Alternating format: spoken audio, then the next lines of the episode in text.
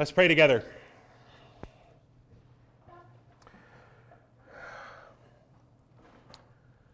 O worthy God, we join with the heavenly host to say, Holy, holy, holy is the Lord God Almighty, who was and is and is to come. We bow low in our hearts this morning and agree with those who see you without a cloud between and say, Worthy are you, our Lord and God, to receive glory and honor and power, for you created all things, and by your will they existed and were created. Worthy are you, O Lord. Yet our lives have not reflected the way reflected this the way that we should. We have lived like comfort, entertainment, jobs, agendas, and sins are more important than you. We have valued ourselves more highly than you. And for that, Lord, we ask you to forgive us. We long for the day when we will stop sinning forever, when we will see you and be like you and be done with sins and sorrows and stumblings and slip ups forever and ever. Until that day comes, merciful God, remember that we are dust. We are feeble and broken and incapable of any spiritual life or good apart from you. We remember this. We cling to this. You are the only one who can bring us safely over Jordan to Beulah land, the only one who can deliver us from evil. So do this, Lord, according to your promises. Some of us have fallen badly this week. We have ended up saying things we now regret as we stand before you. Our petty anger seems so silly before your glorious might. Forgive us. Others of us feel we have barely made it to another Lord's Day. Trials and temptations have hounded us like a persistent dog, nipping at our heels all week long so that we almost stumble into unbelief and despair. Remind these dear ones of your Son, who had his own heel bruised as he crushed the serpent's head. And since that enemy of ours has been vanquished, help us all in our faith to not just give a mental assent to the gospel, but to live in the light of the gospel we don't deserve it, but we long for it. A great booster shot of confidence in you and your word and your ways. Give us the confident hope of the three thrown into the fiery furnace. To that brother or sister getting pressured to compromise at work, give the soaring trust of Peter as he looked at Jesus and walked with him on the water. To that sister facing another week of toddlers, meals, and laundry. Give us all, even the partway faith of that man with the demon possessed son who looked at Jesus and said, I believe, help my unbelief. Bless your church around the world. May she steadily advance in every place, encroaching up against the gates of hell. What are those gates to you? They will not prevail against the steady advance of the gospel. Nothing can stop God. Break apart those forbidding bars and set the captives free. Do this saving work in your own gathering today, in our own gathering today. Help those, Lord, who are here but do not know Jesus Christ. Help us, Lord, to love Christ and his gospel. Break through our unbelief and save us today, Lord. And show us more of yourself. We are about to listen to the proclamation of your word. We do this because you believe, we believe that you have commanded us to do this, and you have promised to bless the means. Our hope is in you, Lord. Please bless this time and this message that your word would not return void. You have told us that you will look with favor on he who is humble and contrite in spirit and trembles at your word. Make us shaky listeners today, God. Put a tremor in our hearts as your words come forth. And do this all because of Jesus Christ, the true Word of God, who gave Himself for us, redeemed and rescued us, lived and died for us, reigns and will return for us. All of our hope is in Him, and that you will hear His intercession on our behalf, combined with these stammering requests made perfect to your ears by your Holy Spirit. We ask this in the name of Christ our Savior. Amen.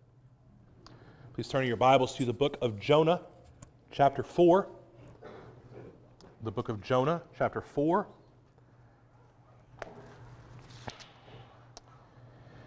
Today we will conclude our series through the book of Jonah. One of the things that the book of Jonah made abundantly clear to me early on was that the Bible is a book with only one hero, and that is Jesus Christ. All of these people who are supposed to be the best of us, the ones who are going to help us and rescue us and do the right thing, they fail over and over and over again. And Jonah is no exception. We have seen this man disobey God, run from God, try to die, get swallowed by a giant fish. And last week we saw him preach the coming judgment of God against Nineveh. And wonder of wonders, when Jonah preached in Nineveh, the people actually believed it and repented. He said, Yet 40 days and God's going to destroy this place. And they all said, Uh, we don't want that to happen. We better get right. And they put the animals in sackcloth. They made the children repent. They took no chances. And as a result, God did not bring disaster upon Nineveh. And that's where our story picks up today. Our story picks up today with Jonah's response to this. And Jonah's response to this is not what you might expect. You would think that a man of God who sees a great city with hundreds of thousands of people repent, you would think that a man of God would be excited, grateful for this. But Jonah is not. And the question that we must consider today as we look to God's word together is how we should respond to the mercy of God, to the merciful works of God, especially when that mercy is shown to people that we do not think deserves it. So let's look together at Jonah chapter 4, beginning with the first four verses. If you've got one of our bulletins or one of our sermon listening guides from the back table, um, you, you would see that uh, there's two blanks there for our two points. And so the first one, the first point today is Jonah calls good evil. Jonah calls good evil. Let's look at Jonah chapter 4, beginning in the first four verses. It says, But it displeased Jonah exceedingly, and he was angry. And he prayed to the Lord and said, O Lord, is this not is not this what I said when I was yet in my country? That is why I made haste to flee to Tarshish. For I knew that you are a gracious God and merciful, slow to anger, and abounding in steadfast love, and relenting from disaster. Therefore, now, O Lord, please take my life from me, for it is better for me to die than to live. And the Lord said, Do you do well to be angry? We are told in verse 1 of chapter 4 that Jonah is displeased exceedingly. You may have a footnote in your Bible, as I do in mine, where it explains to you that the Hebrew literally says, It was exceedingly evil to Jonah. It was exceedingly evil to Jonah that the Ninevites repented and God spared them. The word that is used there for displeased, there in verse 1, is the Hebrew word ra'ah. If you look back at chapter 3, verse 10, where it says, When God saw what they did, how they turned from their evil way, that word there is ra'ah. God relented of the disaster. That word is also ra'ah, that he said he would do to them, and he did not do it. So we see that the Ninevites relented from ra'ah, and God, they repented from ra'ah, and God relented of his ra'ah, and Jonah saw that whole thing as ra'ah. This word is used in various places in Scripture for things like evil and disaster, for things that are morally bad or, or a bad thing that happens to someone. This is intentional usage here. The writer of Jonah wants us to pick up on what Jonah's real heart is. By using this word, we are being told that Jonah is essentially feeling that God has done evil in sparing Nineveh from destruction. Now, that's a new one.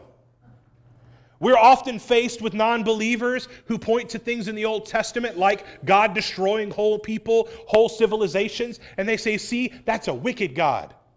It's not often you come across somebody saying, when God didn't destroy people, that that was a wicked God, but that's what Jonah's saying. Jonah sees God's relenting of disaster upon Nineveh as wicked and evil.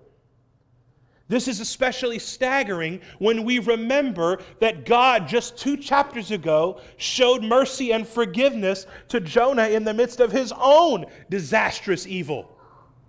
Jonah disobeyed God, ran from God, did not go to Nineveh as he was told to, tried to kill himself, tried to have pagan sailors kill him, and then got swallowed by a great fish, and then waited three days before finally praying.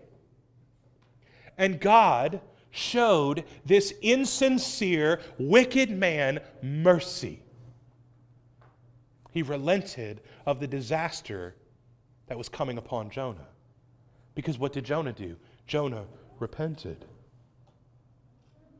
Jonah believes that he is entitled to God's mercy and forgiveness. We talked a little bit about this when we preached through chapter 2, how Jonah's prayer has this very kind of self centered, self serving kind of perspective, and we see it played out here in his response.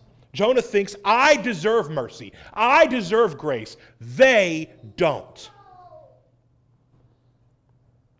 Notice that it took Jonah three days to pray in the fish. It don't take him three days to pray now. He's mad. And it says in verse 2 And he prayed to the Lord and said, Oh Lord, is not this what I said when I was yet in my country? That is why I made haste to flee to Tarshish. For I knew that you are a gracious God and merciful, slow to anger and abounding in steadfast love, and relenting from disaster. Notice what's happening here. Jonah is saying, I knew you were all these good things, and that's why I didn't want to go to Nineveh. He wasn't scared, he wasn't concerned for his own life. He says, I knew you would forgive him, and that's why I didn't want to go. This is where we see the real Jonah come out. This is where we see who Jonah really is. All of his actions through the first three chapters now make perfect sense. And I want you to pick up on something. You may have recognized some of that language that Jonah uses there. In Exodus chapter 34, verse 6, the Lord passed before Moses and proclaimed, The Lord, the Lord, a God merciful and gracious, slow to anger, and abounding in steadfast love and faithfulness. God says this to Moses because a couple chapters before this, while Moses was up on the mountain getting the law of God on the tablets, Israel is downstairs having the first Mardi Gras. They have gotten Aaron to fashion a golden calf for them that they can worship. They said, Moses has been gone a really long time. Who knows if he's ever coming back? We need a new God. And Moses comes down off the mountain to find the people of Israel having this absurd pagan worship service around this golden calf that they have made. And God says, I am going to kill them all. And Moses prays for the people of Israel prays for the people of Israel. And he says to the Lord, he says, God, you have made promises. Remember your covenant with Abram and Isaac and Jacob. Remember who you are. Don't destroy these people. Don't destroy these people. And in Exodus 32 14, it tells us that God relented from disaster, ra'ah, against Israel. Jonah quotes some of the most precious truths about God's character that he revealed about himself. In his relenting of disaster, he says to the people of Israel, I keep my covenant. I am a good God. I am a gracious and merciful God. I'm slow to anger and I have steadfast love. Jonah quotes those things as negatives. He says, These things make you a wicked God. The Israelites had been brought out of Egypt through the Red Sea, had been guided through the wilderness by God Himself, who was in the process of giving them His law. And they built an idol to worship because God was t- because Moses was taken too long on the mountain. God would have been completely just to utterly destroy them at that moment, to bring Ra'ah upon them. But He does not because he is merciful and gracious. He is slow to anger. He is abounding in steadfast love and faithfulness. The incredible mercy of God should be something that drives Jonah to extraordinary thankfulness. Jonah should think about Exodus 34 6 and go, What an incredible God that I serve. But instead, Jonah is saying that God is wrong to be those things toward those people. You're only supposed to be those things to me, God, not them. He is furiously angry over this. And again, as is Jonah's way, he wants to die. Jonah is like the moodiest of moody teenagers.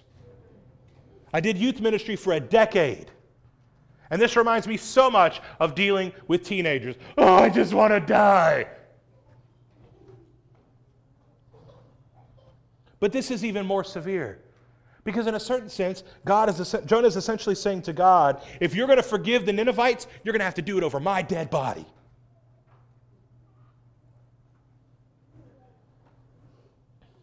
Jonah's reaction to this shows us just how insincere his prayer was in chapter 2. In verses 7 and 9, it says, When my life was fainting away, I remembered the Lord, and my prayer came to you into your holy temple. And then in verse 9 it says, But I, with the voice of thanksgiving, will sacrifice to you. What I have vowed, I will pay. Salvation belongs to the Lord. When Jonah was praying, he talked about how grateful he was that the Lord would care for his life. And now He's wishing that he was dead because the Lord showed mercy to people who had genuinely repented. Remember, Jonah concluded his prayer with the phrase, Salvation belongs to the Lord. If it belongs to the Lord, is it not the Lord's to give freely? If I own something, I can give it to whoever I desire. The Lord, salvation belongs to him. And Jonah, in his prayer, specifies salvation belongs to the Lord. He talks about being thankful. And here the Lord is giving salvation to whom he wills. And Jonah says, No, no, no, no, no, no, no, not, no, not them. If you give it to them, I want to die. Kill me. I don't want to live in a world where God forgives that kind of person, those people. Verse 4 says, And the Lord said to Jonah, Do you do well to be angry? It's kind of a clunky phrase, but essentially what he's saying to Jonah there is Is this really the right way to respond to this? Again, reminds me of working with teenagers. Is that really how you're going to respond right now? Is that really what you're doing?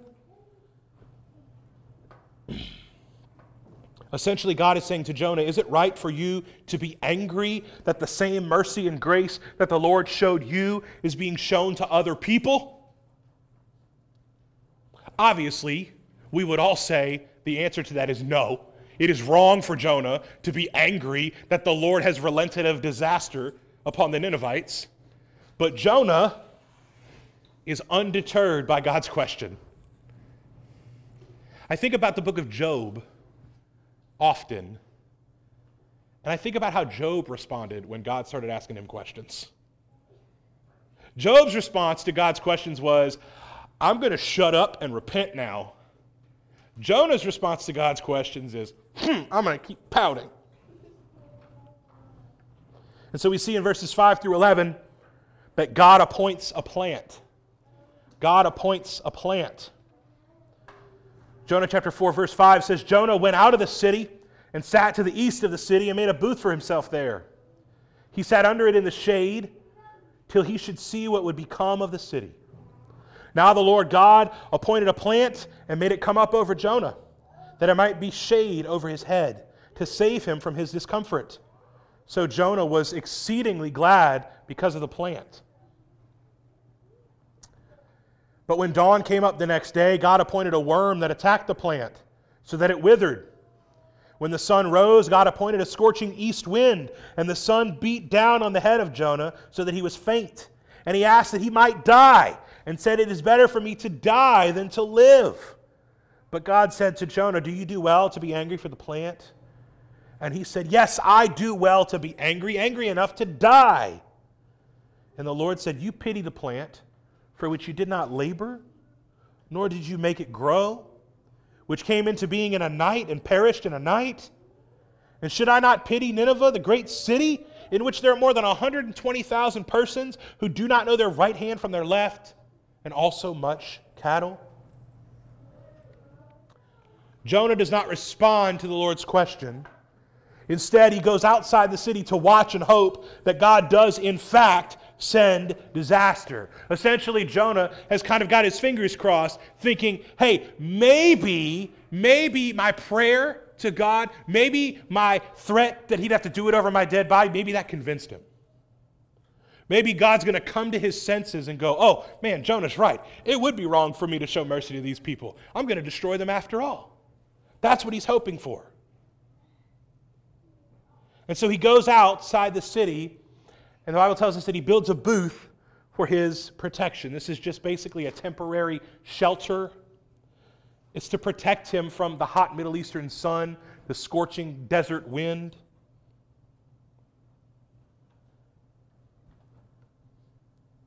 And so he's, he's built himself this little shelter and he sits down and he watches the city, waiting to see if the Lord will, in fact, destroy this awful place.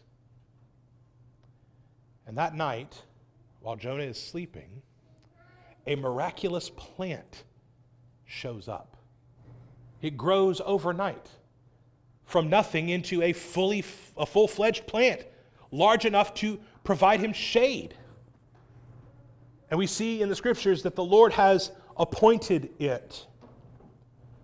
This is the same word used in Jonah 1:17 where we're told that the Lord appointed a great fish to swallow Jonah. The Lord sent this plant. This is the Lord seeking to instruct Jonah and move him away from his errors in his thoughts about God and his ways. God does this sometimes. He sends discipline upon his people in ways that, are, that is intended to make them go, Man, I am being a dum dum. And that's what he's doing to Jonah. He appoints this plant. And so it grows overnight to a significant size. Like I said, it was large enough to provide shade for Jonah. And the Bible tells us that it might be a shade over his head to save him from his discomfort. Discomfort is the Hebrew word ra'ah again. I mean, look, we're missing some stuff reading this in English. That's why I'm pointing this out to you. Because in Hebrew, they would go, oh, okay, I see what's happening here. It's instantaneous. Oh, God's trying to save Jonah from his ra'ah by appointing this plant. And when Jonah is saved from his own ra'ah, it tells us he is exceedingly glad because of the plant. When God relented of disaster upon Nineveh, Jonah was exceedingly displeased. He was furiously angry. When God causes a plant to give him shade, he is exceedingly glad he has experienced the same thing as the Ninevites. He has been saved from his ra'ah. And he responds the exact opposite way again. He is so thick headed that he does not get it. We as readers are supposed to immediately pick up on the self centered hypocrisy of Jonah here even though Jonah definitely does not pick up on his own self centered hypocrisy. And the plant is there for one whole day. He has shade for one whole day, and he is exceedingly glad for one whole day. And then God takes that deliverance away. God appoints a worm to come up to attack the plant so that the plant withers. So that happens overnight. He appoints this worm to come and eat this plant. So when Jonah wakes up, the plant is dead. His, his salvation from his ra'ah, his deliverance, is gone. And then the Bible tells us that as the sun rose, the Lord appointed a scorching hot wind. And so what happens to Jonah? It says that the sun beats down on his head in the face of this scorching hot wind, and he is faint. He gets sick. He's about to pass out. You would hope that Jonah, in the midst of this judgment from God, would stop and go, Man, I see now, God, what you're doing. I get now what's happening. I really ought to repent of my own sinfulness. You would think Jonah would figure out now how wrong he is. But no, he does not. Jonah immediately returns to his default position that he goes to all the time when he doesn't get his way. And it says, and he asked that he might die. Man, this guy is so dramatic. Everything that happens, I just want to die. It is better for me to die than to live. But this is not self pity. This is not Jonah going, I'm so hot and, dis- and uncomfortable and I just want to die. This is anger. This is Jonah's furious anger. Because God Himself says, Do you do well to be angry for the plant? Again, when God asks you a question like that, folks, you should probably say no, or at the very least, just be quiet. But Jonah very stupidly responds to God and says, Yes, I do well to be angry, angry enough to die. Don't ever say that to God. If the Lord ever asks you a question, don't answer it like that. Definitely not the right way to answer. What we are seeing is we are seeing Jonah's heart be continuously hardened over the course of our story. Jonah tells us himself that from the very beginning, he wanted the Ninevites to die. And he was so willing for that to happen. He desired it so greatly that he disobeyed God.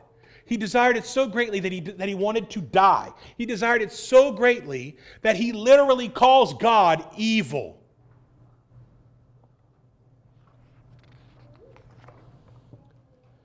And that hardening of his heart culminates in this. He is angry at not being delivered from his own disaster. Again, we see that Jonah believes in himself that he deserves deliverance, but that other people don't, especially those Ninevites. They don't deserve it, but I do. And the way we see this is that it is manifested in Jonah having what the Bible calls pity for the plant. He pities the plant. That poor plant. It's not fair what happened to it. It was just a pretty plant. It gave me shade, and now it's dead. That is so absurd. We are talking about a man who is pitying a plant while he is desiring to see a city with hundreds of thousands of people be destroyed. He is crying over a plant while saying God is wicked for not killing all of these people. And this is exactly what God points out to him in verse 10. And the Lord said, You pity the plant, for which you did not labor, nor did you make it grow, which came into being in a night and perished in a night. God says to Jonah, You didn't do anything to bring this plant about. You literally just sat here. I made the plant. And this plant that you love so much was alive for one whole day. And you are upset enough about this plant's demise that you want to die. You are willing to say to God, I am right to be angry, angry enough to die over a plant that He did nothing for. It wasn't even like He planted it and watered it and nurtured it, it was just there and then it was just gone. And God says in verse 11, And should not I pity Nineveh, that great city in which there are more than 120,000 persons who do not know their right hand from their left, and also much cattle? God says to Jonah, Shouldn't Nineveh rank higher on your list of things to take pity on? He says it is filled with people who don't know their right from their left. That's a way for God to essentially say that these people are so far from Him, so unknowledgeable about the Word, so unknowledgeable about right and wrong, that they are like children who cannot tell their right hand from their left hand. God is saying, These people are helpless against my judgment. And what is the only hope that they have? That someone would come and say, God is going to destroy you. And that's what happened. And then they all repented. Jonah's misplaced pity is so utterly despicable, so utterly wicked, that the Lord literally concludes his question with the fact that a bunch of cows are going to die too. Since Jonah seems to care so much about creation, he doesn't care about the Ninevites, but he cares about the plant. Shouldn't, shouldn't it register for Jonah that that God's going to kill a bunch of cows? I mean, Jonah's this upset about one plant. Shouldn't a whole bunch of cattle register for Jonah? Like, oh, well, I don't want them to die. Like, if you're going to be all weirdo, tree hugging PETA person over here crying about a plant, shouldn't you at least care about the cows too? But that doesn't even register for Jonah. He hasn't even thought about that. He's just angry about God's goodness to people other than him. And it is tempting for us to look at Jonah and go, what a terrible person. What an absolute trash can of a human being. It's tempting for us to look at him and talk about how wicked he is and go, glad I'm not like that guy. But we would do well to search our own hearts and truly ask ourselves whether or not we believe like Jonah does, whether we behave like Jonah does. Maybe you have never once hoped for the destruction of people that you thought were wicked and undeserving of God's grace. Maybe you've never once done that. But there are two ways that I think we, as Christians, have some practical Jonah-ness in us. The first is unforgiveness. In Matthew chapter 18, we see the parable of the unforgiving servant. Starting in verse 21, it says Then Peter came up and said to him, Lord, how often will my brother sin against me and I forgive him? As many as seven times? Jesus said to him, I do not say to you seven times, but 77 times. Other translations say 70 times seven. The whole idea there is just a lot of times, not you tick off the boxes until you get to 78 or 491, and you're like, ooh, good, I don't got to forgive him anymore. He's saying so many times that you just lose count and you just keep on forgiving. And Jesus says this parable to help understand. He says, Therefore, the kingdom of heaven may be compared to a king who wished to settle accounts with his servants. When he began to settle, one was brought to him who owed him 10,000 talents. And since he could not pay, his master ordered him to be sold with his wife and children and all that he had, and payment to be made. Now, you need to understand something here, okay? A talent is equivalent to about 20 years worth of wages for a worker. So we're talking about 10,000 20 years wages. This is a massive amount of money that he will never ever be able to repay. So the servant fell on his knees, imploring him, Have patience with me, and I will pay you everything. And out of pity for him, the master of that servant released him and forgave him the debt. But that same servant went out and found one of his fellow servants who owed him a hundred denarii. A denarii was about a day's wage for a laborer, so about a hundred days' worth of, of, of wages. And seizing him, he began to choke him, saying, Pay what you owe. So his fellow servant fell down and pleaded with him, Have patience with me, and I will pay you. He refused and went and put him in prison until he should pay the debt. When his fellow servants saw what had taken place, they were greatly distressed, and they went and reported to their master all that had taken place. Then his master summoned him and said to him, You wicked servant, I forgave you all that debt because you pleaded with me. And should not you have had mercy on your fellow servant as I had mercy on you? And in anger, his master delivered him to the jailers until he should pay all his debt. So also my heavenly Father will do to every one of you if you do not forgive your brother from your heart. Jonah, as a part of covenant Israel, as a part of the people of God, enjoyed the mercy of God. It did apply to him, it was something that was for him. But he refused to extend mercy to the Ninevites. When we refuse to forgive even those who have hurt us greatly, we are doing the same. We are essentially saying that we are more deserving of mercy than the person who hurt us. And by extension, we are saying that we are greater than God. Because where God gave his only Son, his sinless, perfect Son, in order that our sins would be forgiven, we are refusing to forgive despite being forgiven something infinitely worse sin against a perfect, holy God. Do you think of your sins in this way? That your sins are infinitely heinous because they are against an infinitely great God? That the sins against you, no matter how severe they may be, pale in comparison to your sins against God? Because that's the truth. Your sin is, is given weight by who you have sinned against. Our sin against God is infinitely more weighty than anyone's sin against us. And I don't say that lightly. I don't say that dismissively. I understand you may have been sinned against in horrible, awful ways that no person should ever have to suffer. And I want you to know from my heart, I feel for you. I don't say this to say, get over it. I say this to say, no matter how great that sin was, your sin against God was greater. And God freely forgave you.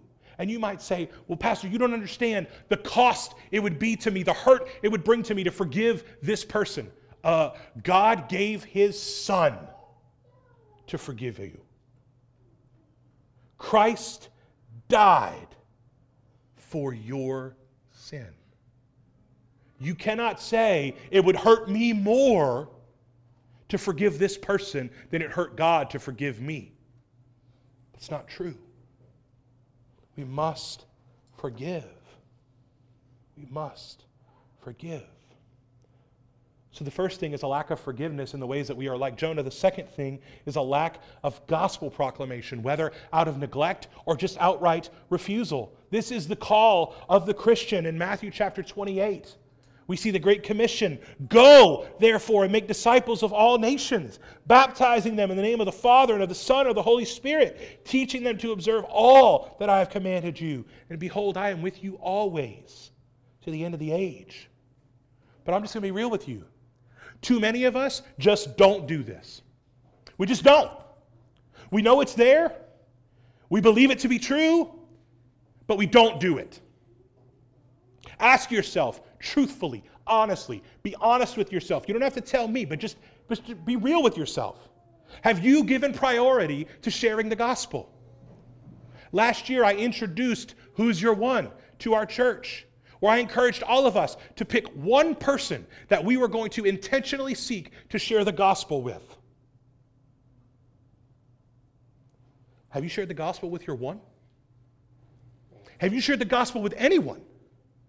In the last year and a half, have you shared the gospel with anybody? You don't have to answer that for me. You have to answer that for you. Not sharing the gospel is not loving your neighbor. We are commanded to love our neighbor as ourself. And when we keep the good news of Jesus Christ to ourself, for whatever reason we do that, what we're really saying is, I don't care if they go to hell. I got my fire insurance. Sucks for them. That's what we're saying. Maybe not overtly, but that's where our hearts are. Romans 10 14 says, How then will they call on him in whom they have not believed? And how are they to believe in him of whom they have never heard? And how are they to hear without someone preaching? And I want you to understand here that this verse is not talking about preaching like what I'm doing now. This verse is talking about preaching in the sense of proclamation. To go and proclaim the gospel. This is where Christians are built up and equipped to go out there to proclaim the gospel to the world. And beyond just being the call of the Christian, this is literally what we were made for. We were made in the image of God to go and image God to creation. That's why we exist. We must go. This is our identity given to us by God to go be an image bearer in the world that we might give an answer for the hope that is in us. And when we don't live this out, we are denying God, just like Jonah was. So, what do we do? What do we do with the book of Jonah? What do we do with this thing that we are faced with? Well, the first thing that we do is this we thank God for Jesus Christ. Because Jonah failed and failed miserably. He was a man who was called by God to go and proclaim, and Jonah said, Not going to do it because you're going to save, and I don't want that. Jonah was a failure, an abject failure. And so has every other person been, save one. And so, brothers and sisters, don't find hope Definitely not in Jonah. Don't find hope in yourself. Don't find hope in me. Don't find hope in your grandma's testimony. Don't find hope in your church membership. Find hope in Christ and in Christ alone. Because that is the only hope that is worth anything. And we rejoice in the mercy that God has shown us. We do not deserve forgiveness, and yet God has given it to us freely and we rejoice in that. And the overflow of that rejoicing is that we need to go and proclaim that mercy to others, even those that don't deserve it. Because we know that no one, none of us deserves it. We don't deserve it. And yet God continues to give it. We need to understand that Christ's atoning death has a global reach. And we need to proclaim the gospel like we believe that's true. You might say to me, well, Pastor, I, I don't, I don't share the gospel with people because I know they're not going to listen. I know they're not, they're not going to, believe in Jesus. They're, they're not going to, they're not going to repent. They're not going to turn to God. You know how many people would have said that about the Ninevites too? You know how many, many people would have said that about me and about you? And yet here we are. Because our God does miracles. And the greatest miracle of all is salvation. Go out and proclaim the gospel like you believe that to be true. Press on to be disciples of Jesus, not disciples of Jonah. In just a moment, Brother Scott and Miss Rebecca are going to come and we're going to have a time of response to God's word. And during that time, I'm going to be down front.